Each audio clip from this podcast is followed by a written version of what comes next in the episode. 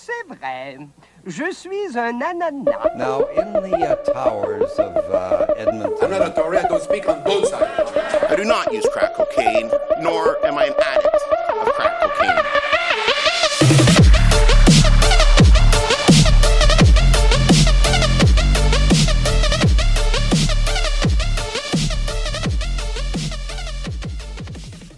Hey everybody, welcome back to Fat French and Fabulous. My name is Jessica.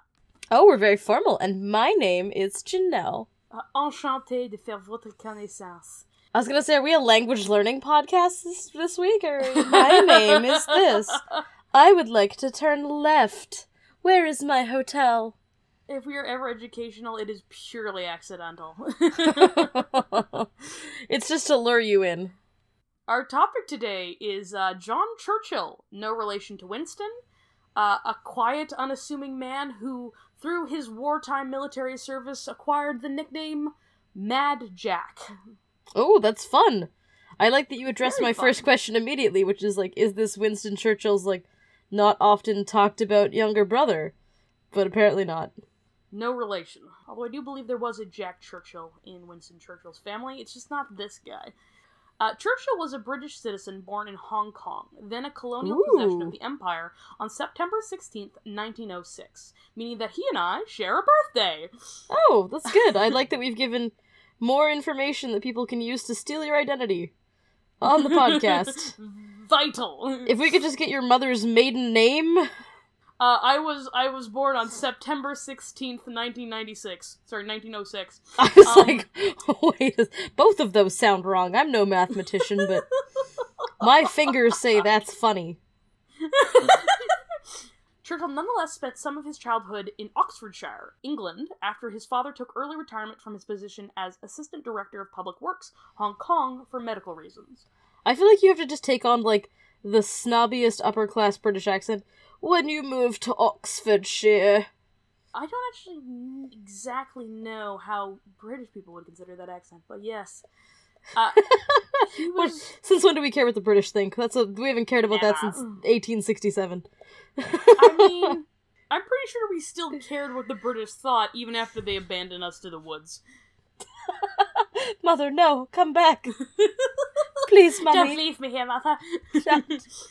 Bears and terrible things. Canada declared its independence in a much different way than the United States. The United States declared its independence. Canada was pushed out of the nest.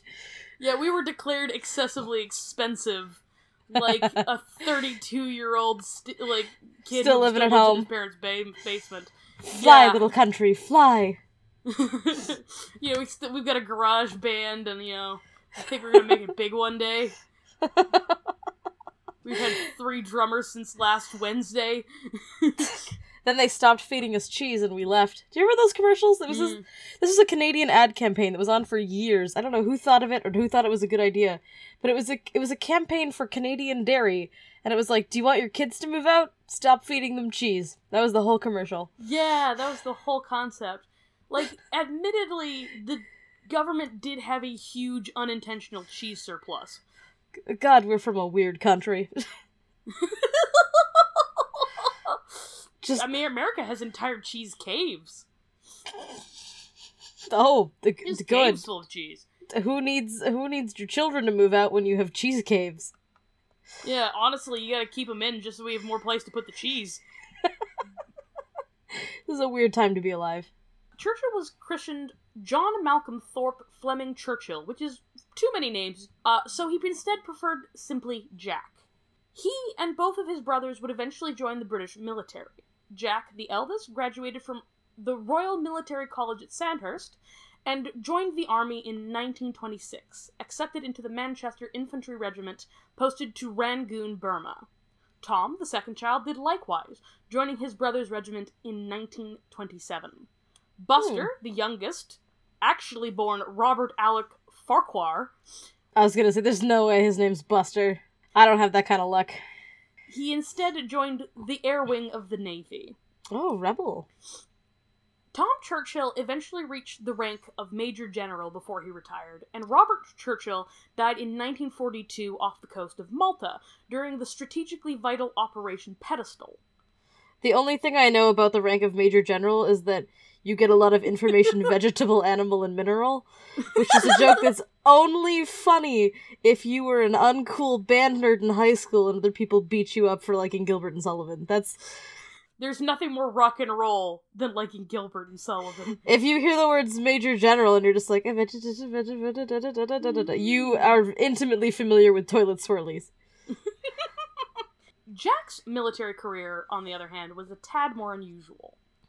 From early days, Jack Churchill had a notable bent to the eccentric. Despite the Hmm. unreliability of roads and infrastructure in rural Burma, he frequently traveled cross country by motorcycle, even over hundreds of miles of terrain, following the railroad tracks where no roads existed.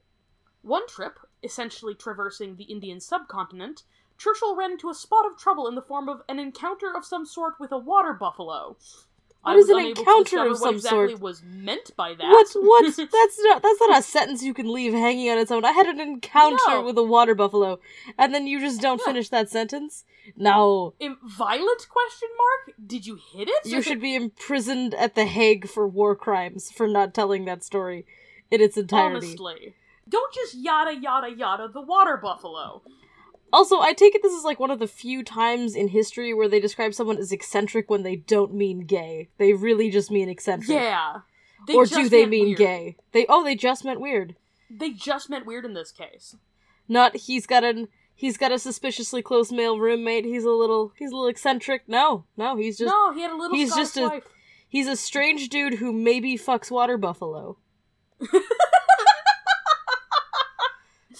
That's the, really the only insinuation I could find. That's the only definition of eccentric I will accept from now on. By the way, may or may not fuck water buffalo. That's it. Yeah. Anytime someone tell you tells you someone is a fruity chap or uh, an eccentric fellow, you're just gonna wink at them knowingly and go, "Oh yeah, I know," and then make a mooing sound. I'm gonna get punched in the mouth the first time someone thinks that's a comment about their wife.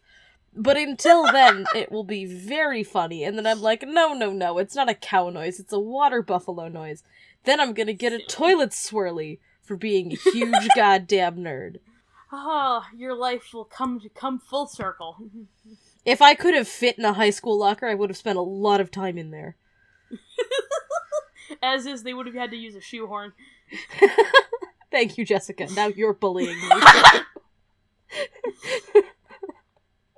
We didn't even go to the same high school or know each other in the year 2009, but you're like, no, I won't let that stand in my way. Admittedly, I was probably quite a bit heavier than you at the time. uh, when seconded to the Cameron Highlanders, a Scottish regiment, Churchill picked up the bagpipes, studying under the regiment's pipe major. Hmm. That's what a beautiful instrument. He later apparently spent some small time busking in Paris, uh, where self-reported uh, he they mostly paid him to go away. I was just gonna make that joke. He stole my punchline. A hundred well years later. Damn it. Just from the grave. Oh, ripped it out from under me. A hundred Yeah. years later, Jack, you bastard.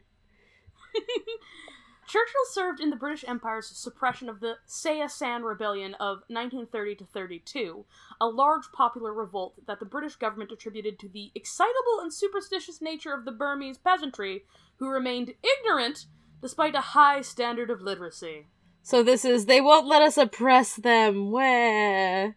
Less overtly bigoted assessments, however, point to both anti colonial s- political sentiments, Burmese nationalism, major economic disparities between the rich and poor, and a collapse of rice exports due to the onset of the Great Depression. I hate it when all those things happen at once and also you're brown. Yeah, whoops.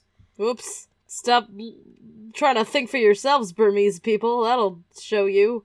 Churchill returned to England in 1932, though he remained with the military. His behavior became noticeably anti-conformist in peacetime, perhaps due to boredom. Uh, one day, he attended military parade with an umbrella, and when the battalion adjutant asked for an explanation, Churchill responded simply, "Because it's raining, sir." Uh, Who? I know. the fuck you That's think? eccentric in the military. Having an umbrella when it's raining. What a rebel without a cause. He he could have been in the Sex Pistols if he'd only been born in a later time. I was gonna say he's an Uh, early James Dean. He likewise intentionally studied the wrong preset campaign before his promotion exam, a promotion Wow. which he, surprise, surprise, did not receive. Haha, I studied the wrong material. I mean, I still spent hours on this, but it was the wrong material. Somehow, you're the one who's an idiot in this situation, not me. I stuck it to the man. Yeah, what are you trying to prove here, sir? that I can't read. Can you just imagine answering that when people are like, hey, how the hell did you fuck up this extremely easy examination that we gave you full ability to play prepare for? And you're just like, well, sir, I'm illiterate. What up? I'm Jared. I'm 19 and I never fucking learned how to read. Yes, the original Vine. He's just doing it for the vine, you know? Just doing it for the vine. In 1936, Churchill resigned from the service. Among other things, he took up a position as an editor at a Nairobi paper and did some modeling in magazines. Many accounts specify that he was a male model, but I'm unclear as to why. No, he's a water buffalo. Mo- have we considered that he may have been a water buffalo the whole time? Like maybe maybe the mysterious encounter he had was the water buff with the water buffalo is that the water buffalo killed him and assumed his identity. That would explain so much. It is it is I. As- it, would, it would raise more questions than it answered, but it would answer a lot of questions. it would end, I am a human male model. Yes. Look no look no further. like, That's oddly specific. We'll just say male. I have the glossiest horns of any male model. Hire me. my response to that was just like, what was? Do you want to be me to be extra sure that he wasn't like strutting down the catwalk in lingerie? I assumed. I could see it. Oh, now I can't help but see it. Oh no. Um, I'm just imagining a water buffalo in. I am too. so That's the problem. it's I am that's the exact thing I'm picturing. God damn it. We can't be friends Sleek anymore. horns with little tassels on them that sway They- the breeze. oh no, it's so vivid. Churchill likewise spent his break from the military from military life sharpening his bagpipe skills and taking up archery. In 1938, he placed second in the officers' class of a bagpiping competition as the only Englishman competing, which was some some there was some amount of scandal about that. Uh, No. uh, over how much Sc- Scotsman he proper Scotsman he beat out. Uh, he likewise represented Britain at the World Archery Championship in Oslo, Norway in 1939. I'm just picturing the scene from Robin Hood where they shoot for Maid Marian's hand. That's the only British sporting event I can really picture. Is surprisingly apt considering his skills got him work as an extra in several films, notably as a bagpiper in 1938's The Drum, a rower in A Yank at Oxford, and an archer in The Thief of Baghdad. This man is fascinating. He's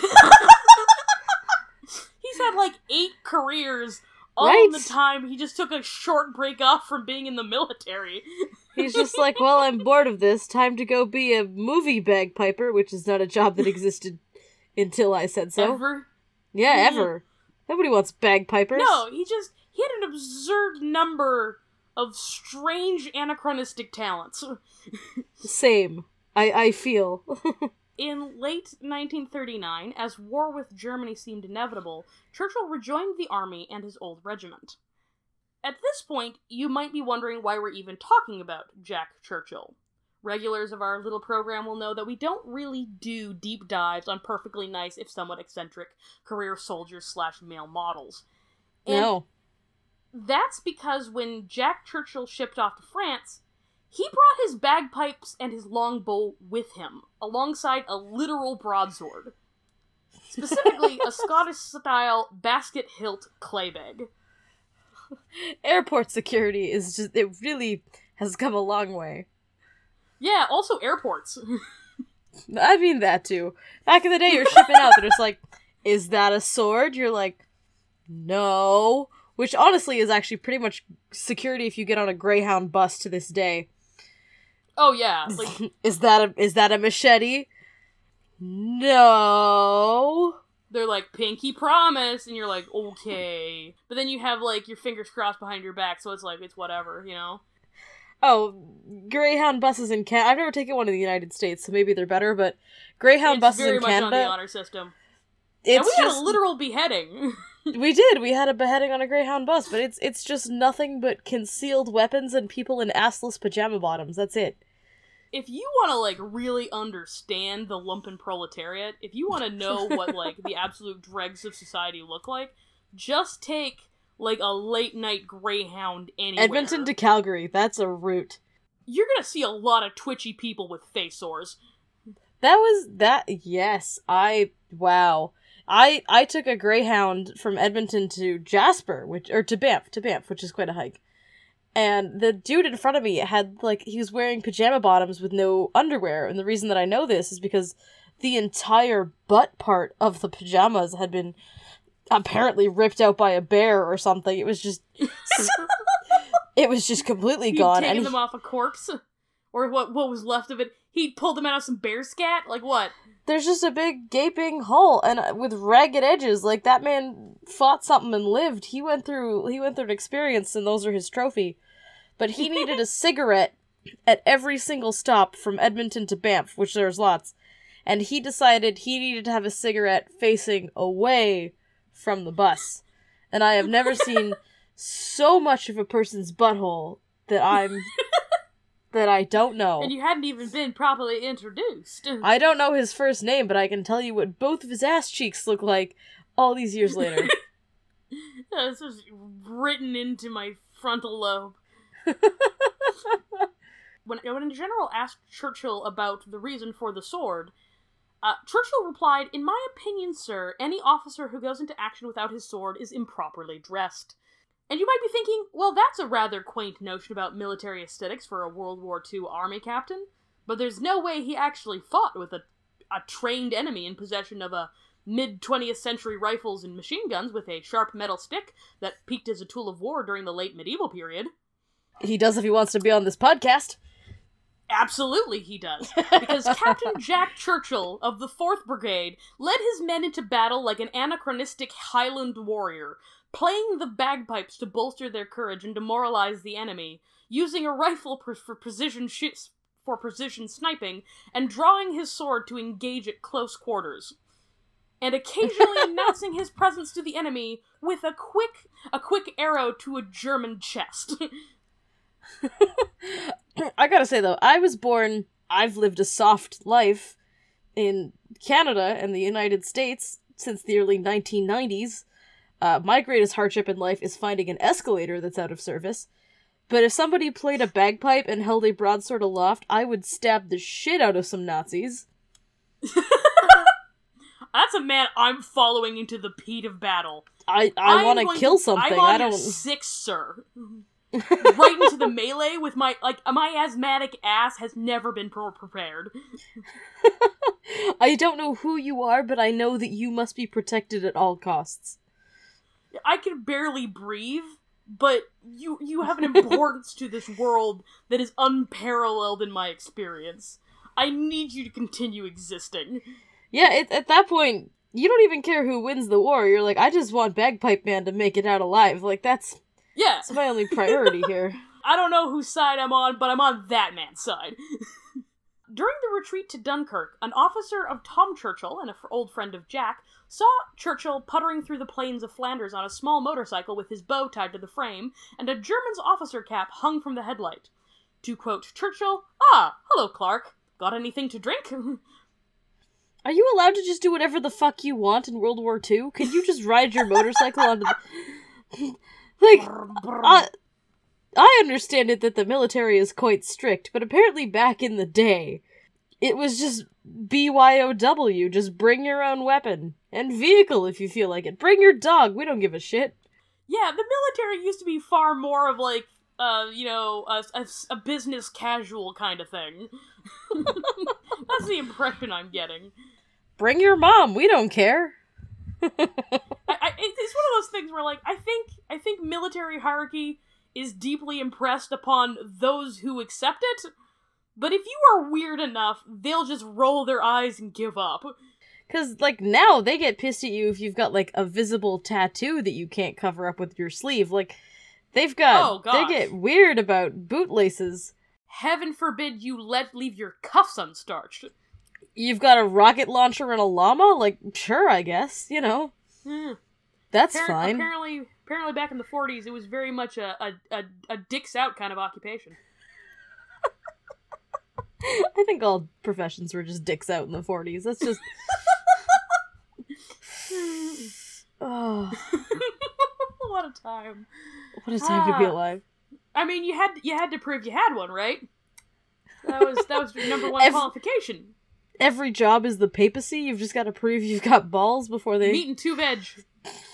I hate that you know that saying.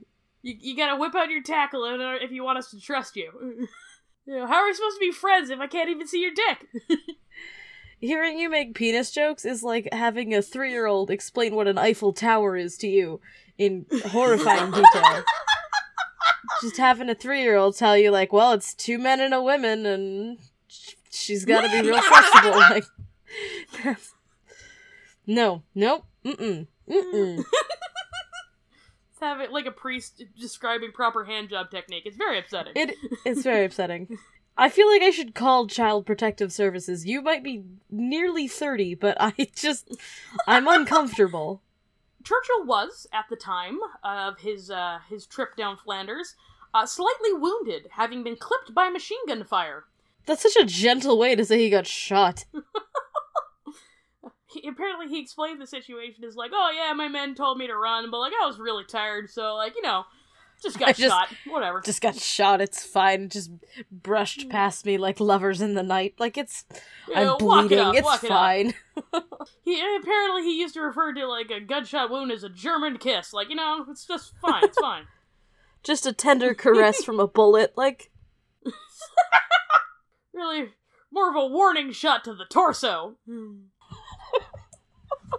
a just love a flesh tap. wound. Yes.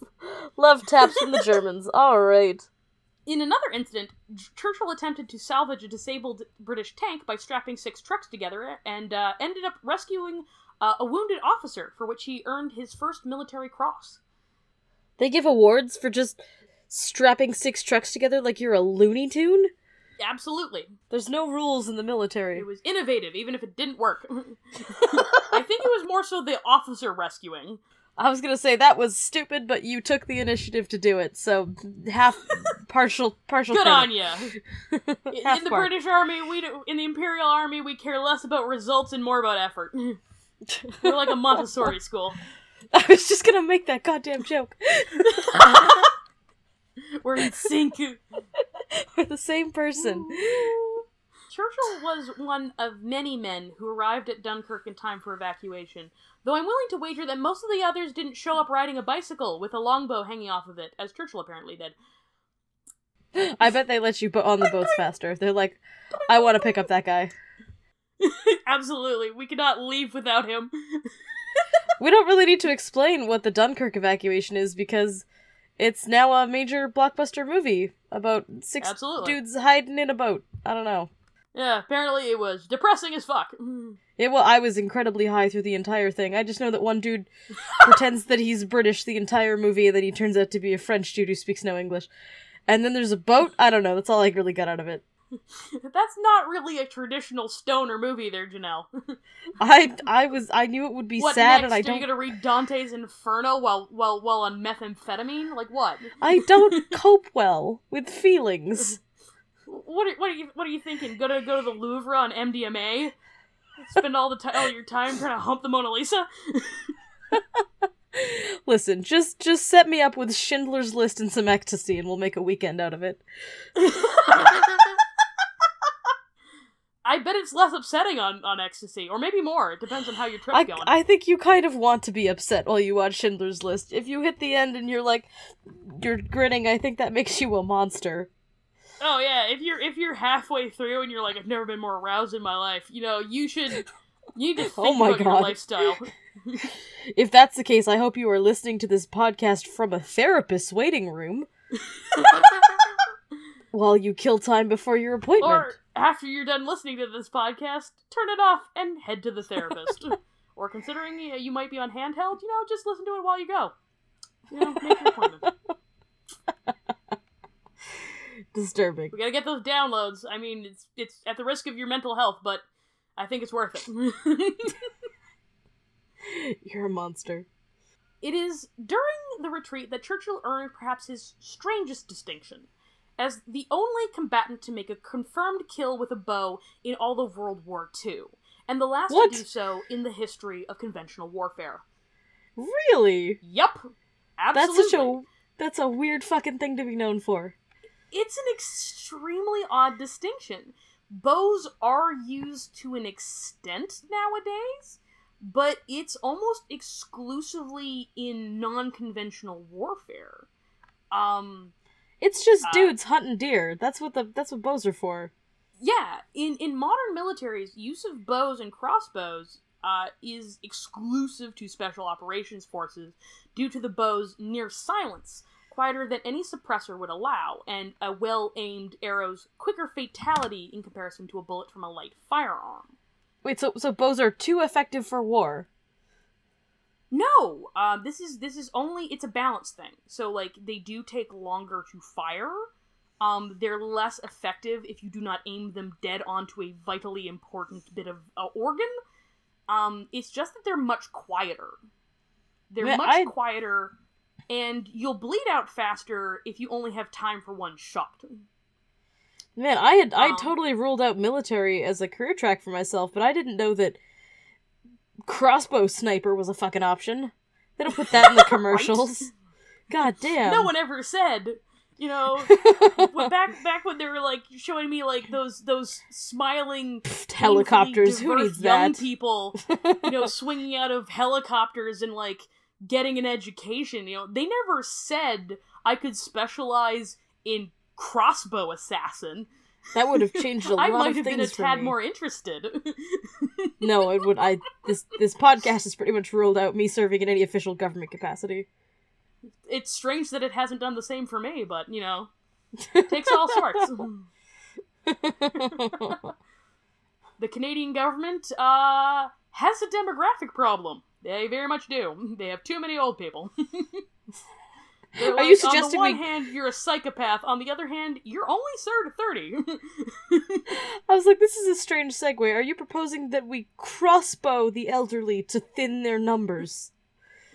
uh no, but I'm glad you're taking the initiative. I think you deserve a military cross. Yes, medal for me. Partial credit. Uh, the bow has a prominent place in human history, both military and civilizational, as a weapon and hunting tool that largely predates much of what we consider civilization. In particular, the longbow was an adaptation of the traditional bendy stick with tough string model with a really, really big bendy stick around the height of the archer undrawn. This kind of massive bow required far more strength than a regular bow, but likewise star- stores far more energy, rendering it capable of firing a two and a half foot splinter well over 200 meters in the right hands. It's just like the Jeep Grand Cherokee of bows. Is that what this is? Yeah, like the same, but huge. just the Hummer of bows for people who need big thing because they have small penis. I mean, if I don't care if your if your dick is like a negative integer, if you can fire like a a child's broomstick the length of two football fields, I'm impressed.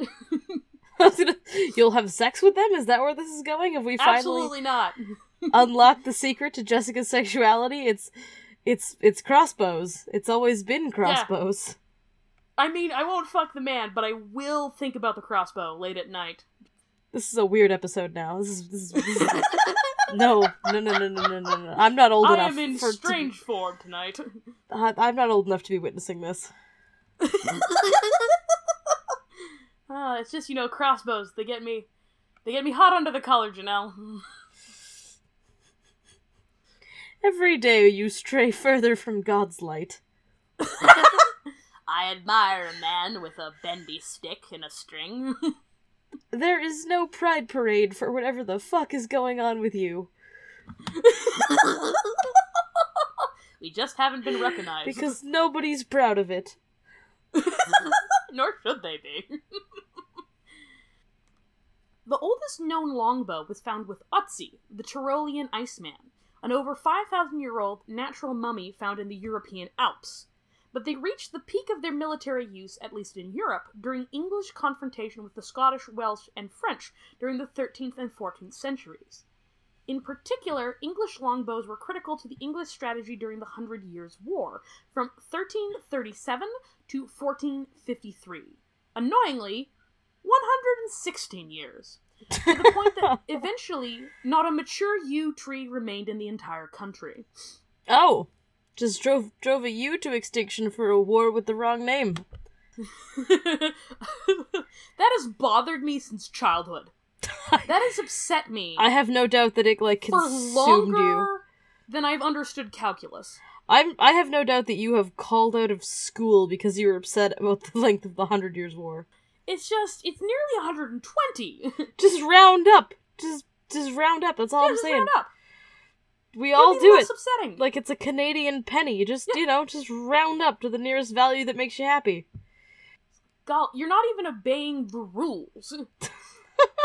um, on October 25th, 1415, at the Battle of Agincourt, the English faced a vastly superior French force with a much smaller army composed overwhelmingly of archers. The result was a harsh loss and devastating casualties for the French side. In fact, the rise of the longbow led directly to the decline of the medieval knight, as while plate armor can easily stop a rain of arrows, a knight's mount hasn't a chance. It is much harder to armor a horse. I feel like we don't really appreciate like how fast technology has started to accelerate. Like you know, thirty years ago we had like audio cassettes, and now I can like watch porn on a piece of glass that I carry around everywhere. But like Mhm. that's huge technological acceleration because for like 2000 years the biggest innovation was like small stick string make arrow go fly. Big bendy stick make arrow go fly. Like that was the biggest improvement we had. Yeah, like there's a long stretch of human history where very few fundamental changes happen over the course of one person's lifespan. Where you could generally expect, where it's going so slowly that you're not even really noticing it. Where you can roughly expect that your child's life and your child's child's life will be roughly the same as yours. You it's know, a lot of shitting in buckets. like the internet didn't exist for like the average consumer when I was a child, but now it's fundamental to the economy. it was like well we invented the plow that's exciting that pretty much does innovation for 300 years. We're set. That's good. It's gonna make our children lazy. We don't like it. But I think what's actually most important uh, about this historical, uh, this stor- historical technological innovation is that it's not actually feminism that destroyed chivalry, as insofar as the ability to shish kebab a horse from 200 yards away.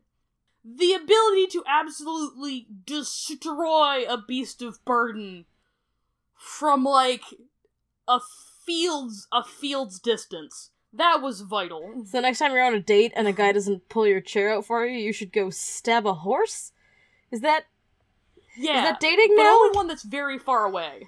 what app is Just that is that i feel like that's a dating app where just like matches you with a person but also the horse that you must stab if they disappoint you Next time a guy calls you milady oof. When you don't even really know him, just take it out on livestock. Just- understood. tur- th- th- just just every time you're just like, well, the, the Elmer's factory will be will be fed well tonight. The two genders, chivalrous man and dead horse. It's just feminism's really destroying destroying this country. God damn. Kick a horse today. As distance weapons became more powerful and accurate, use of mounted troops declined in favor of infantry. Horses became the primary domain of cavalry, scouts, messengers, and commanders, those positions that relied heavily on speed and mobility rather than brawling within the fray. This may come as a surprise, but it took a long time for firearms to replace bows and swords as the weapons of choice for great armies.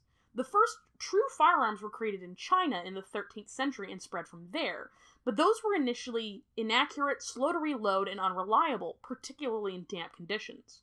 The true advantage of guns over bows was that while military a military bow could only be made out of very specific wood from a very specific from very specific trees by trained bowyers, and an archer required extensive training and physical strength, a musket required no such artisanal tr- touch and could be complete and could be competently operated with minimal training by any man smart enough to figure out which end was which. Guns, therefore, had largely replaced bows out of, as of the mid 17th century.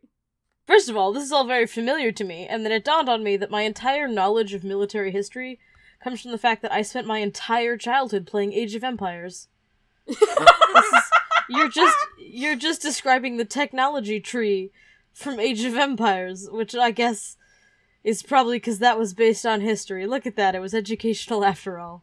Yeah, if you're wondering what Age of Empires is because you are less of a huge nerd than Janelle and or me, um, it's like civilization. It's a real time strategy game, but for people who have even more free time. It's for kids who are too pale to go outside, so you stay indoors and you make fake knights kill each other. That's Yeah. Like it is Age of Empires. granular to an extent that is as impressive as it is daunting and horrifying. It's a video game where you pick which country you want to be and then you kill all the other countries. It's like And Risk, but it takes less than 17 hours. Like it's it's like a version of civilization that can double as a clinical test for autism. That's what it is. I I'm not enjoying your tone. You know, I'm not I'm not judging you, Janelle. I'm just saying welcome to the club. God damn it. But I know what cavalry are, so it was all worth it. it's almost educational, just like us. As firearms became smaller, more reliable, and easier to reload, they replaced swords and slowly dropped the use of bayonets. Mounted cavalry, notably, were some of the last units equipped with sabers as their primary melee weapon, both in the American Civil War and World War I. As firearms became more powerful and better at penetrating plate armor, that heavy plate armor was quickly dropped in favor of greater mobility, leaving us with the basic fighting kit of the average infantry soldier in World War II, give or take a trusty trench shovel. I gotta have my trench shoveler. I'm not going. They were specifically do- designed to be used as a knife and to beat somebody to death with. Why don't I have one on me right now? That sounds incredibly I don't useful. feel safe. I don't feel safe without my trench shovel. Honestly, The next time s- some dude hits on me on the subway at 2 in the morning, fetch my trench shovel. Oh, next time Judas gets snippy about my roses, I'm coming at her. Are you gonna beat an old lady to death with a shovel? I mean, it's the only true honor an old lady can have. If you're not beat to death with with a gardening implement over a, a- a undecorous spat with a neighbor, you can't get into old lady Valhalla. Jessica's just gonna be the next Robert Pickton. She's taken out members of local book clubs, Yeah, using gardening to, clubs. uh, using them as mulch. Jessica gets the whole community garden because she killed everybody else and gave them Viking funerals on the Pacific. That's wonderful. Just set them out on a pile of their own cookbooks into the Georgia Strait. You truly yours is the only community garden that gives you your estimated chance of survival when you sign up.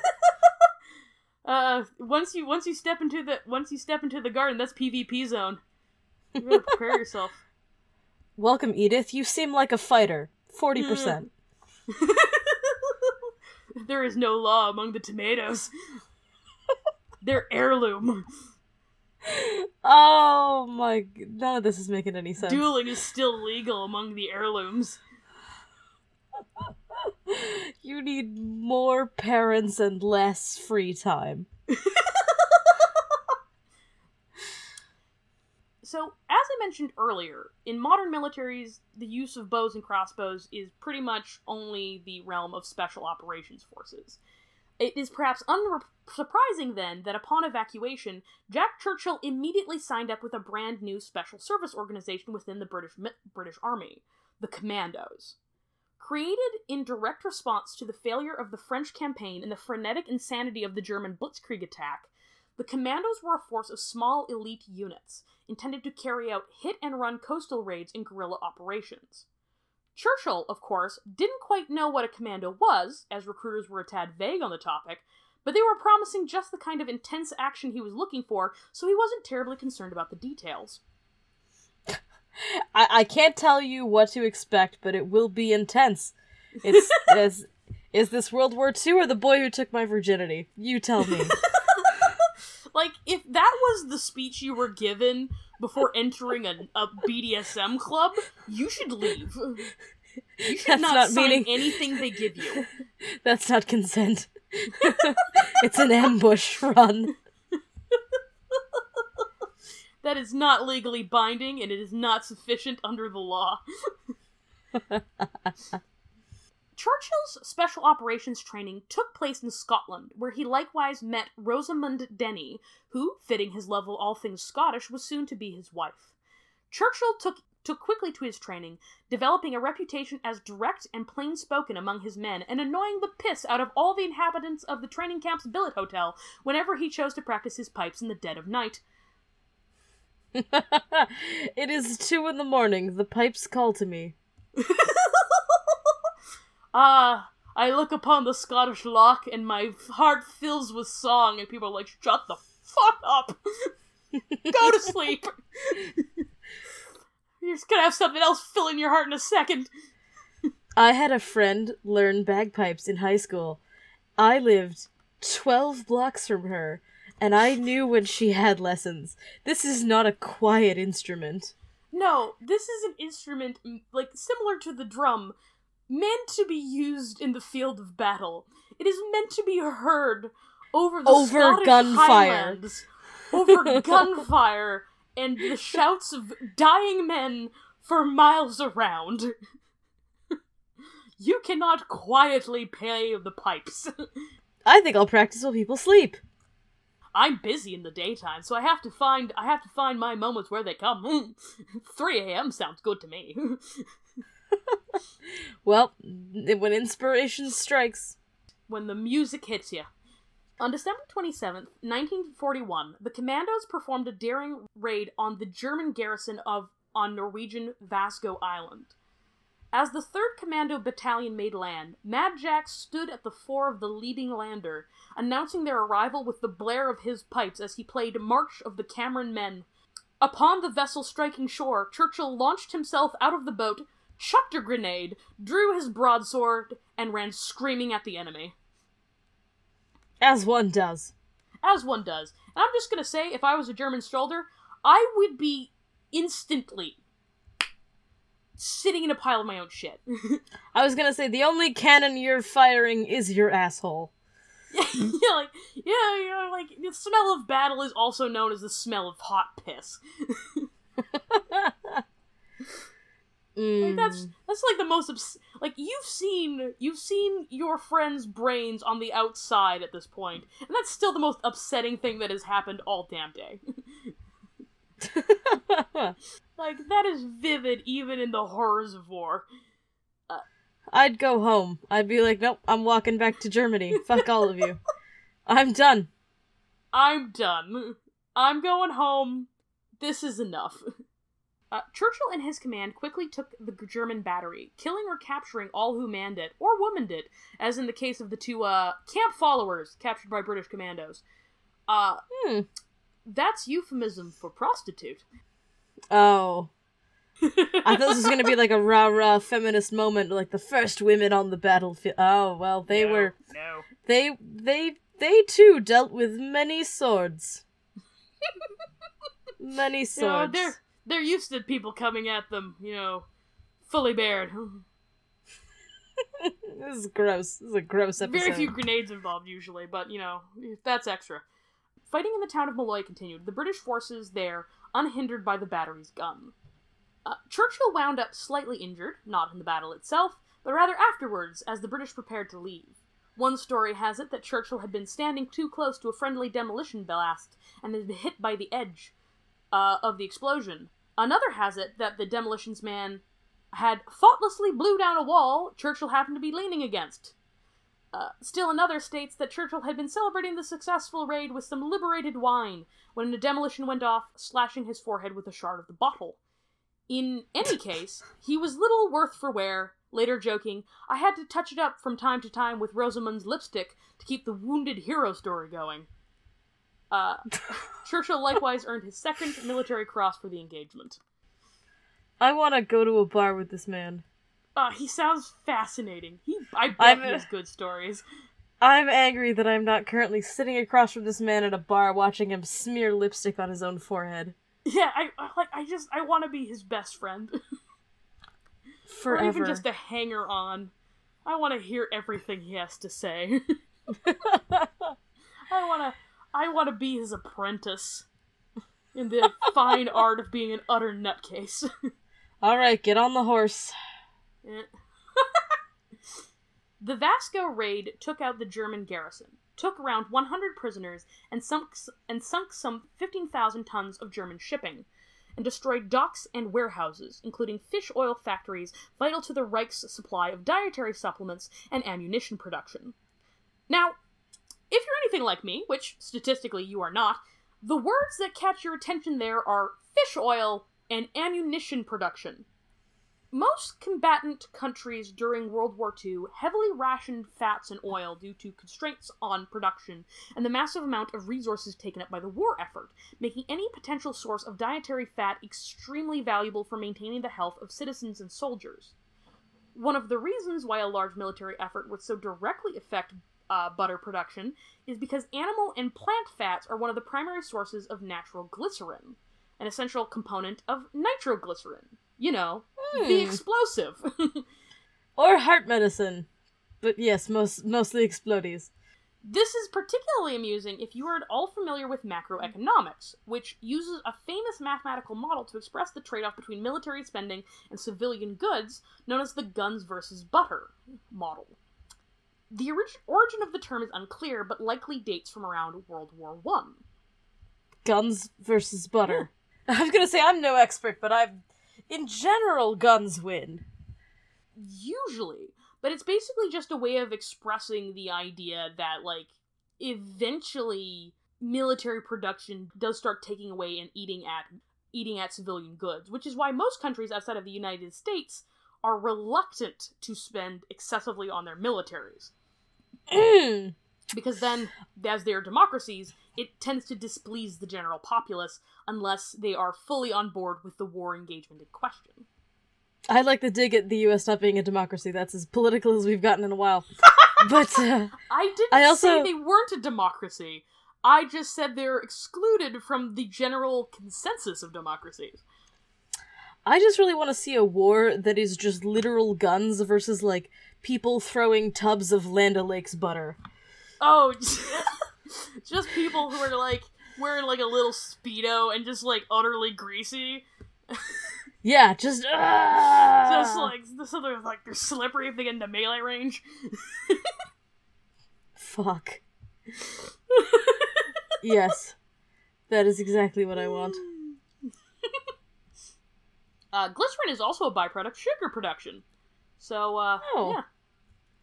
Next time That's you're near a sugar beet. I like it. I don't know that I'll win a war with sugar beets. But you can't win a war without them. I was gonna, I'm, I'm gonna lose the war against early onset diabetes, but uh, more of a more of a valiant attempt to discover diabetes three than anything. I know there's a third type. If I just eat enough sugar cane and drink enough Sprite, I can get there. I want my place in history. That's all I'm saying. Medical history is at the bottom of a bottle of Mountain Dew. Beyond disrupting German production capacity, such raids forced the German armed forces to station even more critical troops along the remote Norwegian coast. In September 1943, Churchill earned the Distinguished Service Order during the Allied landings near Salerno, Italy. During a night attack on the town of Piedroletto, the heavy undergrowth made any possibility of silent advance impossible, so Churchill arranged his men into six parallel columns and ordered them to charge into the darkness, yelling, Commando! This minimized risk of friendly fire while confusing enemy defenders, as in the darkness the shouting seemed to come from everywhere at once. It's a it's an interesting strategy, but I respect it. Yeah, it's the sort of thing a six year old would come up with. And at my in my It's- heart of hearts, I almost admire that. this man conducts warfare the same way that Wile E. Coyote pursues the Roadrunner. He has a certain he has a certain Bugs Buggyian kind of confidence to him. It doesn't need to make sense or sound good. He just needs to do it. yeah, you're gonna like this next bit, incidentally.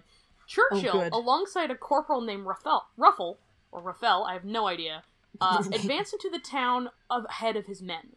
He and the corporal found themselves undiscovered, shrouded by darkness, in the midst of German soldiers digging t- digging trenches.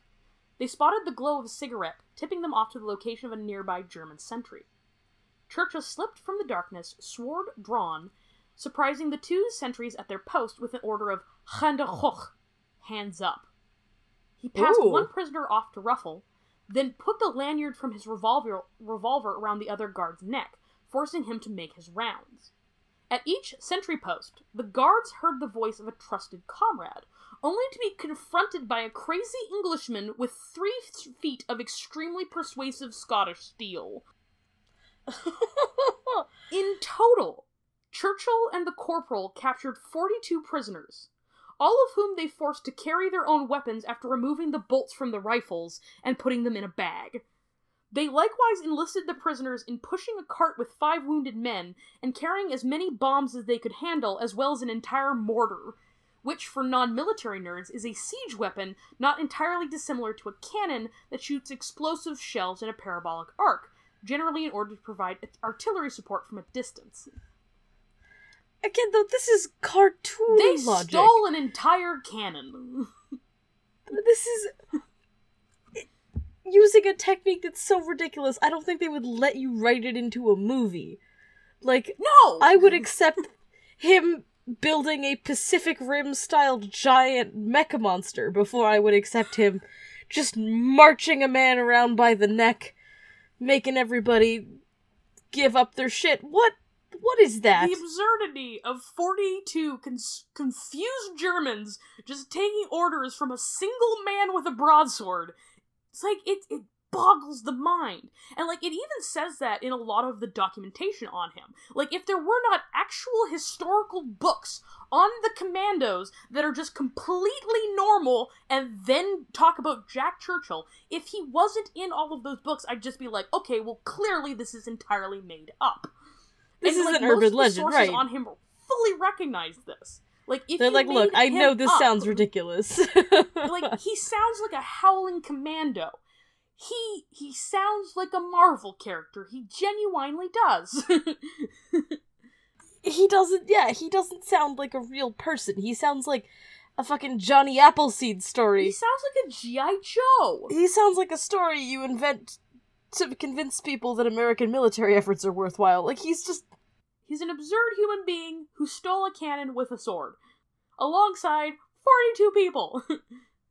i've seen those people who make trades on ebay for a living that's a pretty good trade Yeah, except in this bad. case he gets to keep the sword and the cannon he's just he's a he's a hell of a negotiator. everything's coming up churchill In January 1944, Churchill was on assignment to the, to the Adriatic Sea, raiding German garrisons along the Yugoslav uh, alongside Yugoslav partisans down the Dalmatian coast, which, yes, is the name of is where the name of the dog comes from. oh Uh, it's part of modern day Croatia. Uh, That's fun.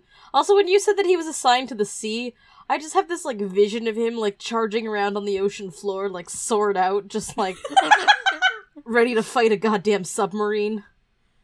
Yeah, well, I mean, it wasn't too far off of that. Uh, his men often acted as boarding parties, uh, and just like crawled up the side of like innocent merchant vessels, just like ah. I've got you now. Yeah, like fucking 20th century pirates. Uh, the commandos they, they they took command of Vis, the farthest island from the mainland, uh, which became a base for the British Navy and Air Force to strike at all the other islands of the Adriatic that lay in German hands. In Hmm. May 1944, during a joint British and Yugoslav attack on the uh, the island of Brac, uh, Churchill led his commandos and a contingent of partisans up one of three fortified hilltops, strewn in mines and wires and covered by artillery fire. Uh, the attack on the Hmm. primary German position was unsuccessful, but despite heavy casualties, the commandos managed to take their own assigned target, point 622, only to find themselves isolated with just a handful of men to defend the hill against recapture. Six commandos, three of whom were wounded, armed only with res- revolvers, Churchill himself with an American carbine. Hmm. Eventually, Churchill stood alone, the only unwounded defender, with just a single magazine left to his carbine, and in that moment, he did what any sane person would do. He took up his bagpipes and played Will You Not Come Back Again until he was stunned by a fragment from a German grenade and ultimately captured. The fuck? They're just gonna. He just plays. Any sane person would have gone home. yeah, By just now. laid down, just pretended to be dead. Just don't be as conspicuous. He's just like, no, how could I be the biggest target on this battlefield? Yeah, and Churchill's capture was somewhat inexplicable in the sense that he was at this point a colonel and shouldn't have been there in the first place. He's just like, no, I must bagpipe for the men. The men need me. yeah, Without bagpipe, they cannot go on. yeah. I was I was reading in a in a one of my sources a book on the topic uh, on the commandos. Uh, they described him as uh, providing great a bit of humor in dark times with his eccentric charm and giving giving the the top brass heart attacks. Because you could you could just imagine like this is a horrifying war by by you know every account. This is an awful. You're just you're wet. You're covered in mud. Your friends are dying. You were walking through like like brains and guts Yeah, and you're and walking through dirt churned with human entrails. At it- all times. you know it's a puddle that used to be Jimmy. You don't know if you're ever gonna make it home again, and then all of a sudden this fucking lunatic just like just goes like charging across the battlefield, bagpipe in one hand, fucking sword in the other. You're like, well, I guess I'll not kill myself. Like, I guess this is Mm. happening. Like, I guess it's life fine, really I is guess. worth living. That man just spit roasted a German with, with, with an entire broadsword, so, you know, I'll guess I'll carry on. Or maybe you're hope in just the like- darkness. With any with any luck, I'll lose my fucking mind like that guy. There's not a chance he's lucid anymore. Yeah, like he He's got no hope. idea what's like, happening. Maybe, maybe, maybe by next week I'll be charging around the field with a weapon last seen in the time of siege warfare. By this time next week, I want to be on the battlefield naked and holding a baseball bat. I've got I've got hope. At this point, Hitler's commando order all- that all Allied commandos, irregular combatants, or otherwise inconvenient prisoners were to be executed immediately without trial was in effect. Oh, it's a bit of a war crime. It very much is. It's rude. At the very least, impolite. However, Churchill and his men were spared by Captain Thuner, who saw the order as barbaric and unworthy of a soldier's honor. The British were permitted to bury their fallen comrades, and Churchill was permitted to play the pipes one last time for their funeral. After the war, a note from Churchill as character witness spared Thuner from being turned over to the Russians for war crime prosecution. oh, they gave him a gave him a hall pass. Well, it, it, it it's probably the fact that he was innocent, but the Russians were nonetheless asking for him. In fact, Oh, so uh, a character just- witness from a British cur- colonel had some weight. I just like that you can get out of being prosecuted for war crimes the same way you get into an MFA. You just got to get someone to Mm, write you a quick you got- reference just gotta have a friend on the inside. no, it's That's cool the lesson here. That's the lesson here. Masters of Arts programs are exactly the same as The Hague. Churchill was flown, flown to Sarajevo, then Berlin, apparently due, due to the mistaken understanding that he might be a relative of the British Prime Minister. Oh, the, the last name does come into effect. It does come in handy, yes. I I like it. I'm glad I'm not the only one who's like, there yeah, can't a lot be of that Germans who were just like, wait a second, Churchill? Or like, Churchill? Like Churchill, Churchill, or just Churchill? You seem awfully valuable to be out here half naked with bagpipes. During transport, uh, Churchill started a paper fire on one of the aircrafts, causing something of a kerfuffle. Churchill claimed to the Luftwaffe that he had been innocently smoking and reading the paper, but I personally don't trust the odds of that for a second. Because it's 1940, whatever the fuck. Everybody smokes and reads the paper every fucking day without setting themselves on fire. This is something you've been doing since you started smoking cigarettes at the age of seven. oh yeah, There's- and like you've been not a chance. every time. Yeah, you've you've been drunk smoking around flammable things since you could walk. Like there's It's like there's, riding a bike at this point. There's not a chance that was You an it's- accident. It's, it's great into your cerebellum. It's like an hmm. important motor skill. They won't let you pass kindergarten unless you can effectively smoke a cigarette over a newspaper. Yeah. It's like how, you know, today they'll hold you back if you can't master scissors. It's it's about the same. Churchill was eventually imprisoned in the fame, infamous Sachsenhausen concentration camp. However, he spent little time there, as in September 1944, he and an RAF officer escaped, crawling under the barbed wire through an abandoned drain and setting out for the Baltic coast, over 200 kilometers away. The two were recaptured outside the coastal city of Rostock, only a short distance from, distance from reaching the sea. Later, they would be moved to another concentration camp at uh, Niederdorf, Austria. I do like a good Niederdorf. I, I like me a good Niederdorf, preferably with Worcestershire sauce. Was it Worcestershire? Don't start this debate. We'll be here all night. One night in April 1945, Churchill escaped again, abandoning his assigned work detail after a failure in the camp's lighting system and disappearing into the darkness. He stayed off the roads, heading southwest towards Italy, sustaining himself by liberating vegetables from Austrian gardens. Again, that word liberating. You're Uh, free, carrots, into my mouth. Quickly, before the Germans find you. Insofar as it belonged to the enemy, it's not stealing. It's liberating. I see. it's liberating. These potatoes have won their rights. Liberating and and secure securing their right to be in my stomach. Mm. By the eighth day, Churchill was limping due to a sprained ankle, but he spotted and flagged down a column of armored vehicles marked with the white with the white star of the American Army. Scruffy and quasi incoherent, he nonetheless managed to convince them that he was indeed a British colonel, and they were kind enough to allow him to hitch a ride. Because they're in so much fucking trouble if it turns out he's a real colonel and they left him there. This may look like just a crazy homeless man in prison fatigues, but he has a very good British accent and an excellent salute. And he has all these free vegetables who owe him their gratitude. At this point, the war in Europe was winding down, and Churchill was decidedly disappointed to have missed out on the action. Oh, I wanted more war. This is like, ah, all the bloodshed's over? We're not tramping through the guts and entrails of our closest friends anymore? That's lame. I'm no Uh, longer a prisoner of war whose continued existence is dependent on a man's whims. Aww.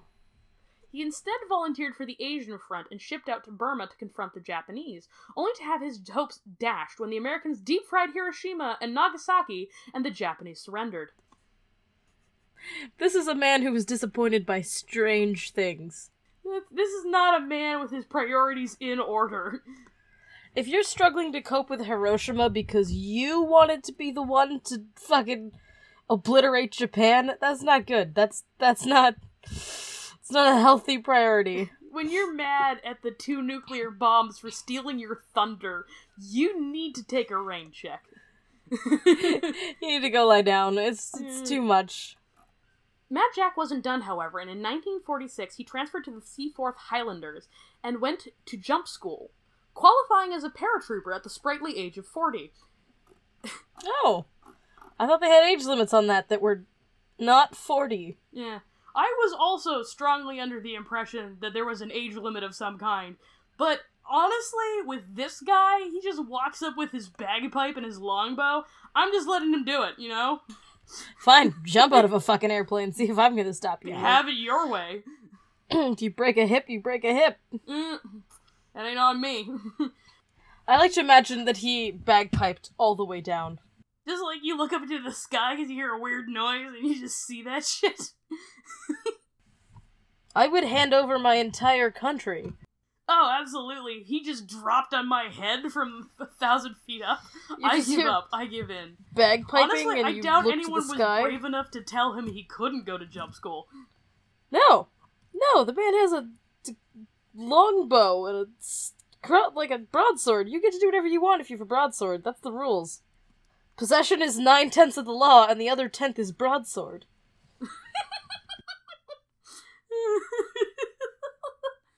Churchill took a short break to appear in a film, specifically a 20th Century Fox production of Ivanhoe, again Who- starring Robert Taylor, where who is Churchill this appeared man? as an archer. Yeah, What? yeah, yeah. He is 40 years old. No. He's been in combat for the last the last the last half decade, and he's like, yeah, sure, I could pitch in for another film. What? What?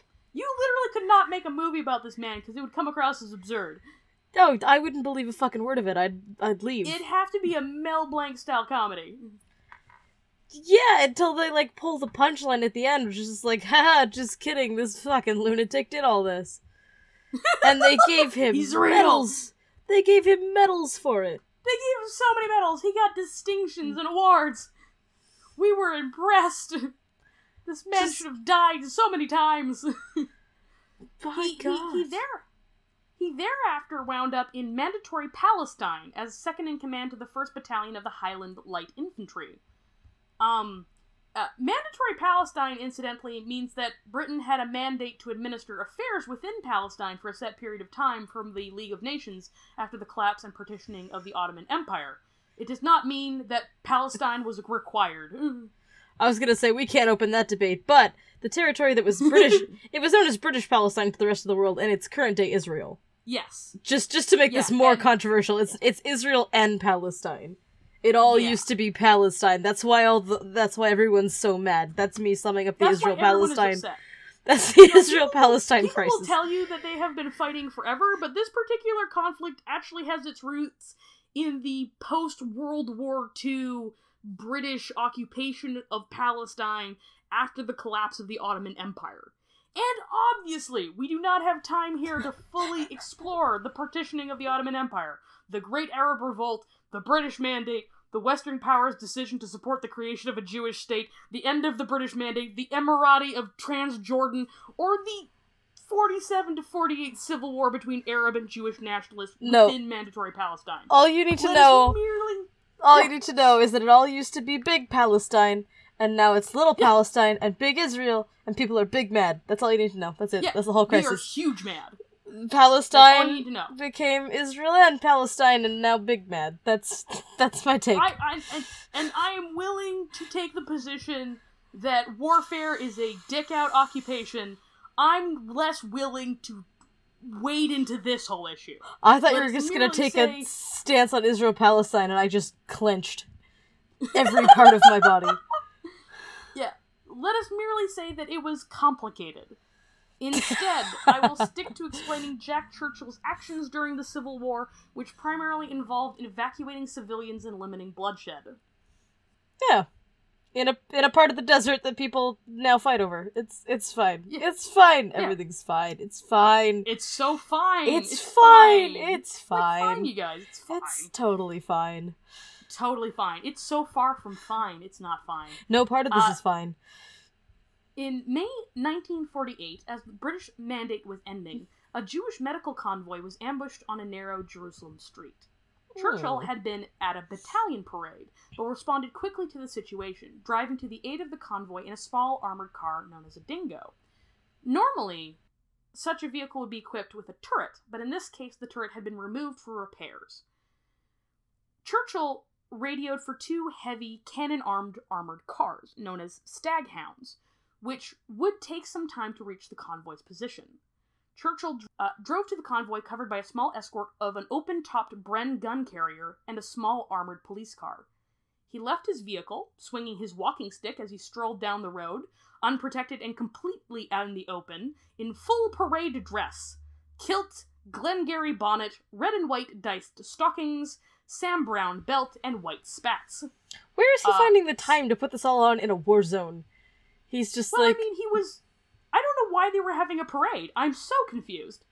Uh, the entire time he was smiling like a lunatic on the grounds that people are less likely to shoot you if you smile at them. okay, interesting strat. It's it's the least dumb strategy he's tried. Smiling is the least stupid thing. Yeah, that is the least weird part about this. He's already tried like let's lash six trucks together like Santa's fucking reindeer and rescue it up. Like you know, this is this is the least and like, there's dumb literally thing. a quote from him about how like the the Arabic forces must have found it really funny, or at the very least they had a good enough sense of humor not to shoot him. That's one way to survive uh, the war. Be amusing. Just be too funny to die. That's how I've made it this far. Yeah. that that's been my entire social strategy to begin with. Just be just funny enough that people include you in their post-apocalypse plans. It's how I avoided being left at a fire station all through childhood.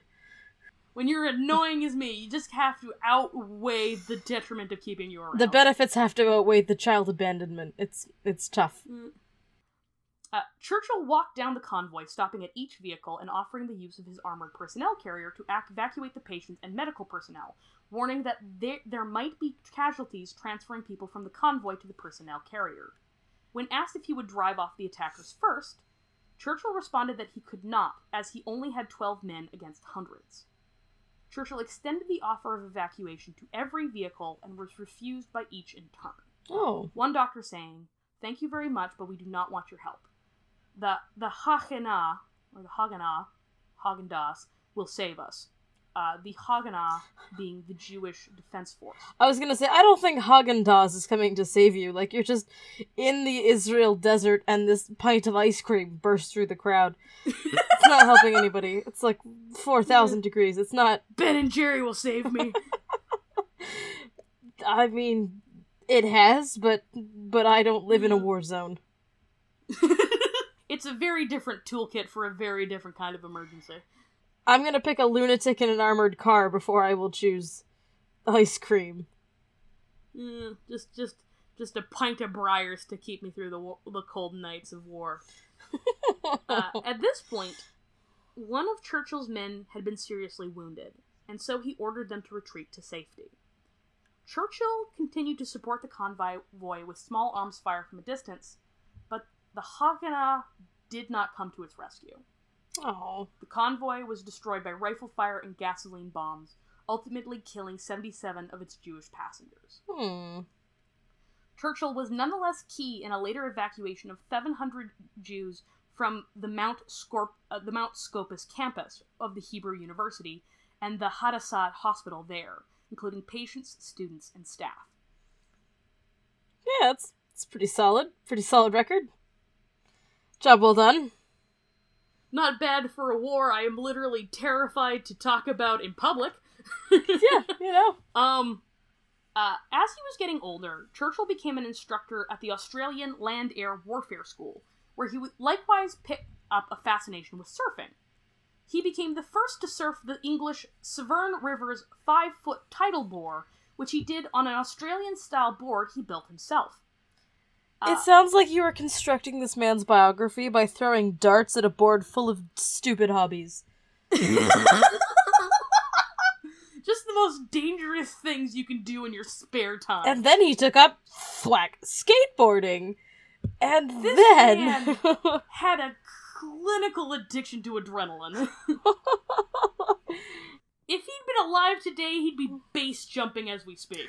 like I can just how uh, there's no way retirement was easy for this guy. Like I could just picture him like 80 years No. old like let's strap some skis to the old lazy boy and head down the mountain like At last, he retired from the army in 1950 in 59, transitioning into a civilian job with the Ministry of Defense, training young cadets in London. On his train ride home, Churchill had a habit of standing up, opening a window, and hurling his briefcase into the night, much to the confusion and distress of the other passengers. he would then wait by the doors and disembark at the next station. he played fetch with himself. Yeah, he was in fact chucking the bag into his own back garden to save himself the trouble of carrying it home. Oh, that's fun. I like that. That's cute. Yeah, that's actually kind of charming. I think he was also doing it to freak people out, to be honest. If you throw something out of the New York subway while it's moving, you'll cause a three hour delay that goes all the way from Bronx to Midtown. But that's adorable. yeah, they, they were more. O- the, I assume these were open air trains. they were above ground. Oh, they are in New York too. Uh, They're four stories above ground in the Bronx. That's uh just that you're gonna kill someone. You've now drive by someone. no way you're not to hit somebody. with a suitcase. You've brought a whole new That's an type entirely different kind of drive by. violence to the South Bronx. Yeah, you're part of the problem, my good sir. You've managed to gentrify street violence if you do that, but Yeah, I'm pretty sure that's a hate crime. Just Probably. chucking chucking a suitcase out of a out of a train in the Bronx. probably that's it's, it's not good. Statistically, It's not good, but it's you a- better hope you hit a white person. fuck Jessica. It's less problematic. then it's just assault. oh my god. Oh, I I I hope you you probably aren't allowed outside without a child leash at this point. I assume you're like whatever you need air, your roommate just tethers you up in the yard because you can't be trusted. yeah, then we've got a we've got a tree, and I just run around it chasing butterflies. oh dear god. Uh, in his increased spare time due to semi retirement, Churchill took to sailing steam powered launches along the, the Thames under the orders of his dear wife Rosamund and building intricate remote controlled model warships. As one does. Churchill, surprisingly, died peacefully at his home in Surrey, England on the 8th of March, 1996, at the age of 89. Holy shit. Yeah! This man lived to be nearly 90 and died of natural causes. No part of this story led me to believe that we would end up with a man dying peacefully in his sleep. I, you know, genuinely, you'd figure he'd die, die in a hail of gunfire at 81. Oh yeah, like this is a man who takes up bank robbery and extreme snowboarding at the age of 90. I think we're lucky he just didn't discover cocaine. Oh, holy shit. And yeah, that's Jack Churchill. He lived four lives in one. Simultaneously. He did enough for several people. I I will go through the rest of my life with the creeping knowledge that I will never be as cool as him. All my achievements are meaningless because I don't have a bagpipe in hand. You know, I just uh, rarely do I meet somebody, present or past, where I'm just like, "Damn, yo, Yeah, I'm wasting my you life put me to shame because I don't have bagpipes. What is this? This is this is an uncomfortable feeling. I've feeling. dedicated 28 years of life to being as weird as humanly possible, and this man just effortlessly blows by me, playing the bagpipes and shooting with shooting a like a, a longbow with his spare hand. I just, I hate him a little bit, but I respect him. you know, I we stand in the presence of greatness, Janelle. We do. Somebody get this man that, a like, medal. honestly, I reached the end of this man's story, and I cursed the fool I was at six years old for not rushing to his bedside, for not being there at his knee to hear those words of wisdom. the things he could have told me. The things I might have learned. Very rarely do I look at a historical figure and I'm like, I wish I had met that man. Oh but no. Now, I just like the fact that our lives overlapped gives it such a bittersweet tinge. If only I could have known him. Yeah, my parents didn't allow transatlantic travel when I was four. So, you know, I wasn't allowed to You take. were too young to appreciate it. I wasn't allowed I, to take. my wizened age of six. Yeah, I couldn't take solo flights across the Atlantic to meet an old war hero. Yeah, no, not so much. Ah, but like, if only they had understood. If only they had known. They should have allowed it, Janelle. They should have allowed it. But yes, I've been Jessica. and I'm a, I'm a, I'm Janelle, but What does that matter? I'm not. I am not this man. I am not Churchill. Honestly, let's change it up a, er, up a bit this time. Thank you for listening. I am Jack Churchill, And I too am Jack Churchill. We are all Jack Churchill. and we are fat, Fat, French, French, and, and, fabulous. despite the fact that Jack Churchill was only one of those things. He was very much in fighting shape, English, fucking fantastic. Oh god damn.